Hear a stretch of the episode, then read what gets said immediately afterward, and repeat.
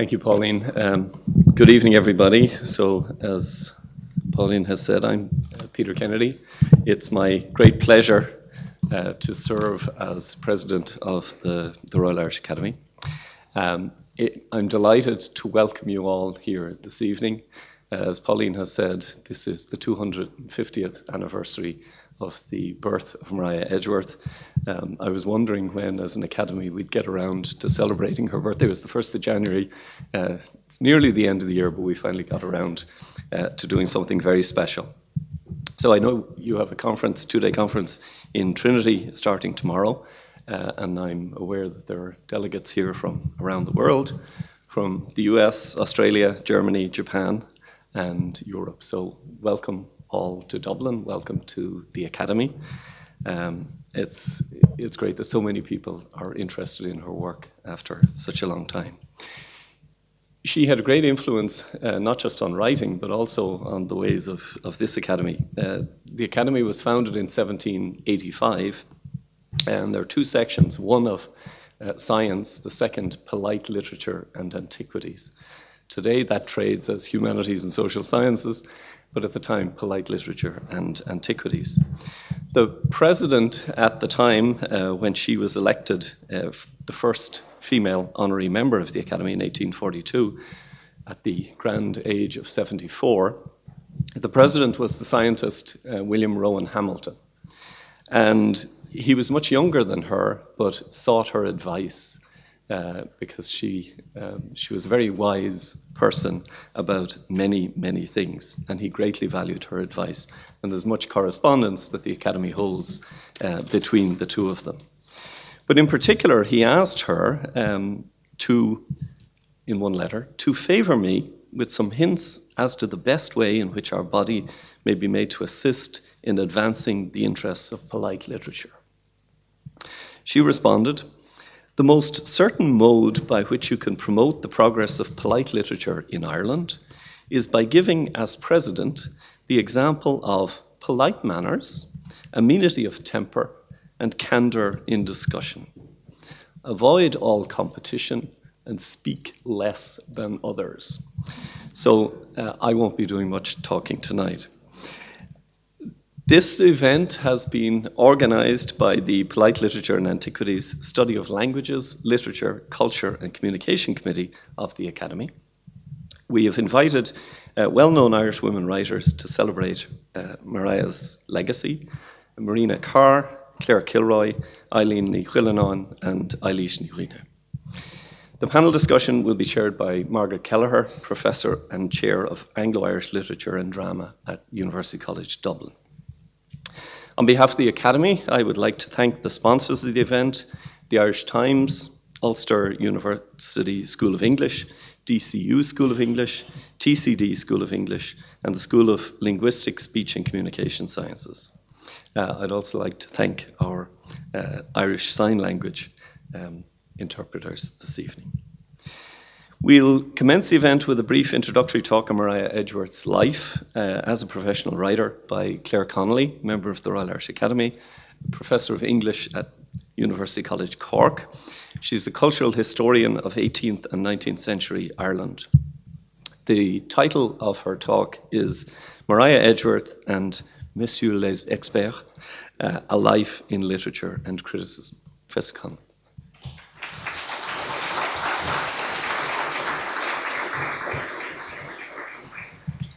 Thank you very much, President. Yes, the term Messieurs les Experts, as Edgeworth might have said, comes from a late letter where she's talking to her sister about some unwanted advice. Maria Edgeworth's letters are full of characters who tell long stories about themselves, from Teddy Quirk, who reluctantly admits his duty to say a few words about himself at the start of Castle Rackrent, to Lady Delacour, who takes up several chapters of Belinda in 1801 with her account of the life and opinions of a lady of quality by herself. And in Helen, the last novel from 1837, Lady Davenant sits down to regale the readers with some passages from my life. All of those characters tell their stories from a position of some difficulty in the present, trying to make sense of a world that has changed around them. So what then of Maria Edgeworth's own life in writing, which is also her life in being read and reviewed? Tonight I'm just going to briefly sketch out the terrain of Edgeworth's life in literature and in criticism, hoping that our distinguished panel of contemporary women writers may find in the story some material for reflection. So how did Edgeworth fare at the hands of the experts? Throughout her career, she preferred to trust in the commercial power of the press over the fading but still present world of aristocratic cultural patronage, believing with her father, Richard Lovell Edgeworth, that, as he said, the London booksellers are the best patrons. Professional authorship in this period, the turn of the 18th into the early 19th century, still consisted of a kind of a mixed economy where one could rely on commercial income from selling books, but also writers depended on aristocratic patronage. Her Irish contemporary Sidney Owenson, Lady Morgan, and Thomas Moore are really good examples of writers who moved between those two ways of making a living and made a career. But the London booksellers were tricky for Edgeworth in one way, which was the distance between London and her home in Edgeworthstown. And Edgeworth often attests to this issue. There's a wonderful letter in the National Library of Scotland where she writes to her friend Lady Romilly and says, "Oh, the heart is sick with hoping and hoping before books reach us in Ireland."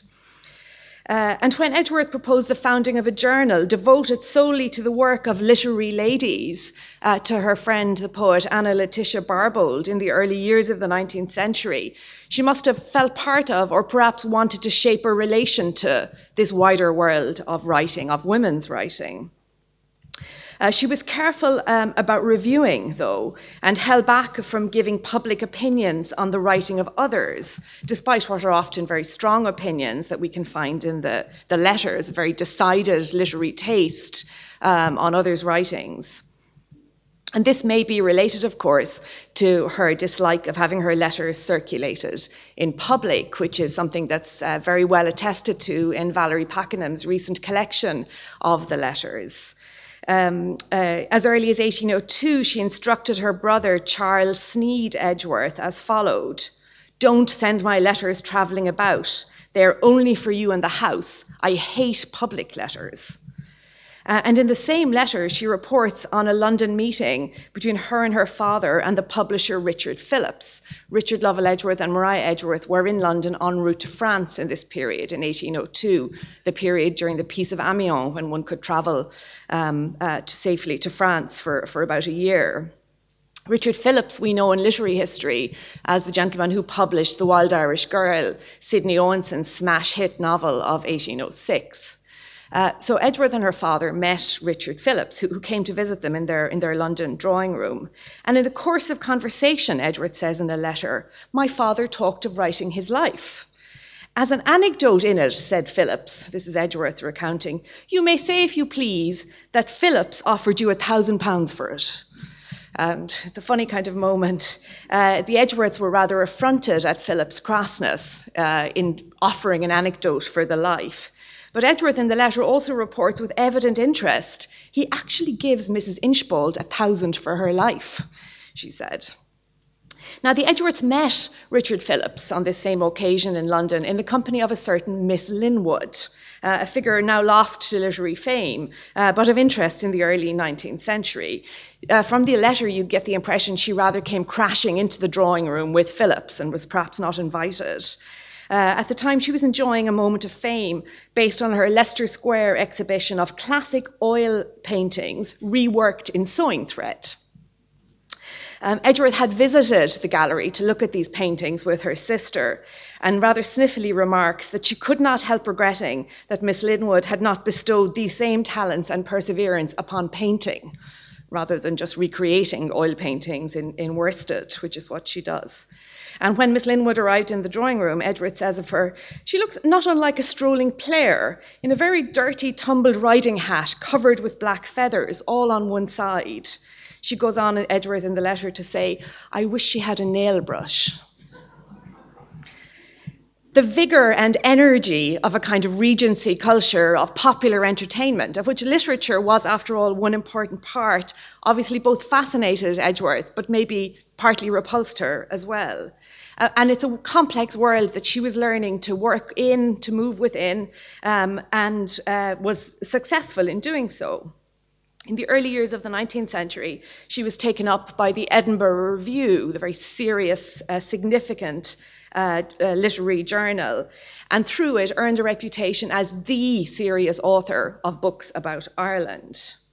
She began to get her first taste of more negative reviews when the Quarterly gave a negative review to her first series of Tales of Fashionable Life in 1809.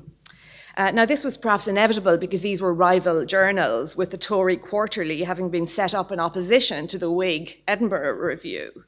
And Walter Scott, who was involved with the Quarterly, took the trouble to write to Edgeworth's father, to write to Richard Lovell Edgeworth, to disown any involvement, personal involvement from him in the review. And the letter that he wrote about the review was sent in 1811, 2 years after the publication of the review, suggesting this issue was rumbling away and causing consternation still. We know now, they didn't know then, the Edgeworths didn't know then, the review was written by a certain Henry John Stephen, a serious young man, as he's often described in the literature, a lawyer who was keen to make his name in literature. Some passages were also written by a critic named William Gifford, who had asked that the journal send him copies of the Edgeworth's work on practical education, so he could take a few swipes at that as well in the review. These are the experts. Anna Letitia Barbauld, whom Edgeworth had approached to set up the Journal for Literary Ladies, at the time, Barbauld said no, that she didn't see that women writers as a body necessarily had that much in common. Saw the review and defended Edgeworth in the Gentleman's Magazine. She also wrote a letter to Edgeworth on the topic, which ends with an utterly peerless piece of advice from one writer to another. Barbauld says, "Write on, shine out, defy them." But when Barbauld was attacked for her poem, England in 1811, a controversial anti-war poem for which she received serious criticism from John Wilson Croker, a poem that Edgeworth had helped her think about when she was first writing it. This is what Edgeworth said. "I cannot describe to you the indignation, or rather the disgust, that we felt at the manner in which you are treated by the Quarterly Review. My father and I, in the moment of provocation, snatched up our pens to answer it. But a minute's reflection convinced us that silent contempt is the best answer. The public will do you justice." So she calls on a kind of abstract body of readers. The public will defend Barbauld. But in the process of thinking and temporising, Edgeworth lost a friend, and that relationship didn't really recover. In 1813 and 14, Maria Edgeworth went to London as a lion of the literary, cultural, and cultural scene, dining with the greats, and experiencing London with a kind of hungry curiosity, which she drew on for her last great novel, Helen. In that novel, Lady Davenant talks about how positively beneficial it is to be in London, where books circulate all the time. In London, she says, one book drives out another. And the characteristically intriguing and contradictory and unlikely point is that books are more dangerous in the country, where you might just get one and be stuck with it for a long time, than they are in the city. As this was all happening, Edgeworth herself, of course, was becoming a figure on that scene, and a kind of figure of curiosity. And a strange rumour sort of attaches itself to her from this period, which is that she might have been looking at things a bit too closely.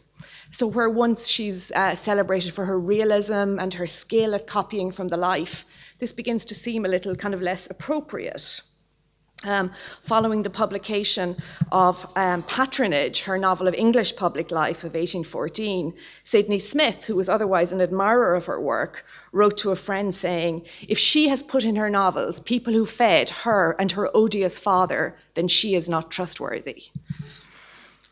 One of Edgeworth's own letters records a rumour that she heard about herself from a visitor to Edgeworthstown, a Mr. Ward, in 1816. "He told me that he had heard in London that I had a sort of memoria technica, by which I could remember everything that was said in conversation, and by certain motions of my fingers could, while people were talking to me, I guess under the table, note down all the ridiculous points." These are the rumours that attend success. When Edgeworth published Patronage in 1814, she was at the pinnacle of her career. She was paid £2,100 for Patronage in the year in which Scott earned £700 for Waverley and Austen paid to publish Mansfield Park herself.